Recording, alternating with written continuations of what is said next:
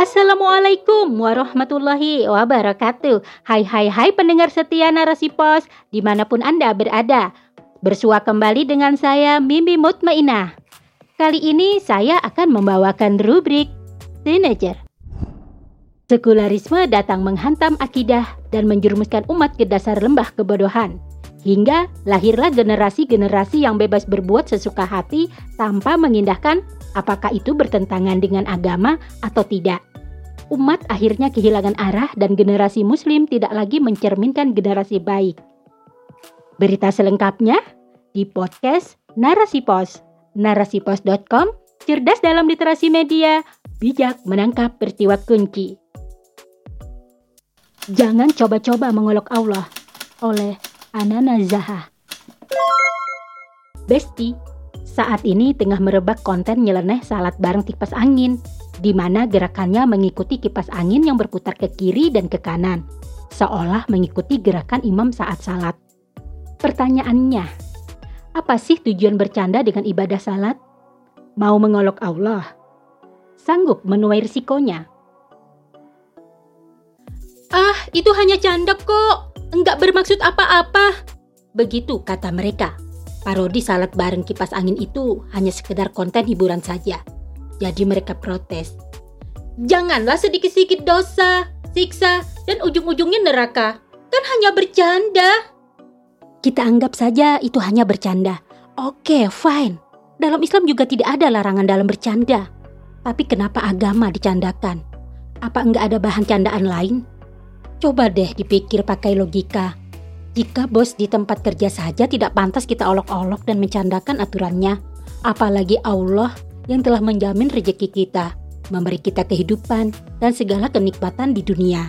Lalu, pantaskah kita mengolok-ngolok syariatnya? Apa pun alasannya, dilihat kacamata apa pun, perilaku mengolok-ngolok agama adalah perbuatan tercela yang menunjukkan rendahnya iman seseorang.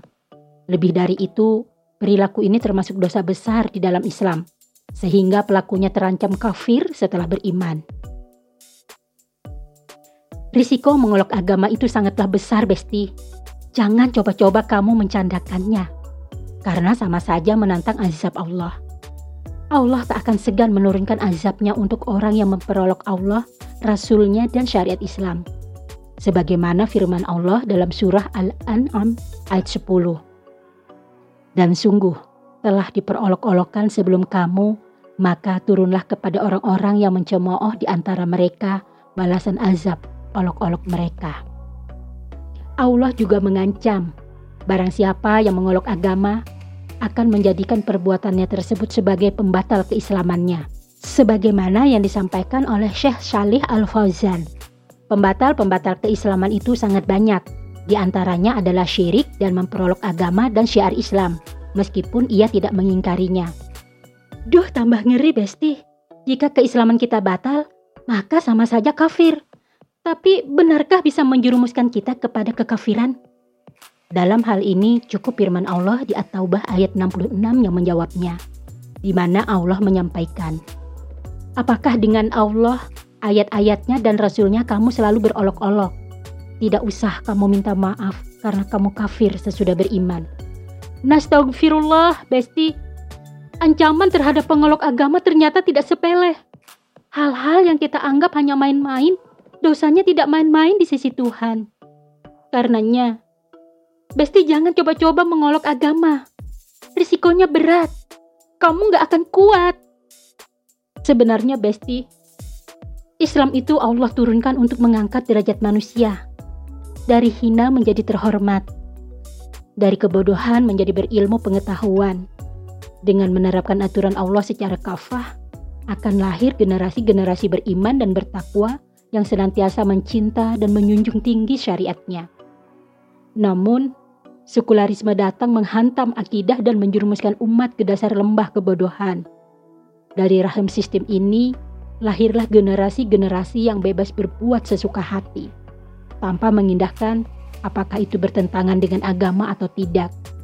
Semua itu diperparah dengan aturan sekuler yang dijamin oleh negara keberadaan agama dan syariat Islam kian asing di tengah kaum muslim sendiri. Akhirnya, umat berbangsa kehilangan arah. generasi muslim tidak mencerminkan generasi terbaik lagi. Kondisi ini membuat kita semakin sadar, Besti. Kita butuh pri ayah yang memerintah dengan syariat Allah yang siap menjaga akidah umat berbangsa. Tetap terjaga dan terlindungi dari infiltrasi ide-ide asing yang merusak. Jika negara ikut andil dalam menjaga akidah umat berbangsa, maka bisa dipastikan perilaku mengolok agama dan syariatnya tak perlu lagi terjadi. Timbul pertanyaan, Besti, kenapa ujung-ujungnya hilafah? Hal itu karena hanya negara khilafahlah yang mampu mengemban tugas menghapuskan segala bentuk kebodohan atau buta agama yang dihasilkan oleh ide sekularisme lewat pendidikan dan kurikulum berbasis syariat. Hilafah mampu mencetak generasi beriman serta bertakwa, generasi yang hanya takut kepada Allah sehingga tidak berani memandang sepele syariat Islam, apalagi mengolok-ngoloknya. Selain itu, hilafah akan memberikan sanksi yang tegas dan berat bagi siapa pun pelaku pelecehan terhadap Islam. Tentunya setelah diberikan edukasi yang tepat dan menjelaskan pelecehan terhadap Islam adalah dosa besar. Namun, saat ini khilafah tidak ada. Karenanya kita melihat semakin hari generasi kita semakin tidak beradab. Negara sekuler ini tidak mampu melakukan apa-apa, kecuali semakin menambah masalah. Dengan melanggengkan kebodohan dan segala tindakan tercela yang lahir darinya. Karenanya berharap pada negara dengan aturan sekularisme untuk menjamin akidah generasi umat terlindungi adalah mustahil. Takkan mungkin terrealisasi.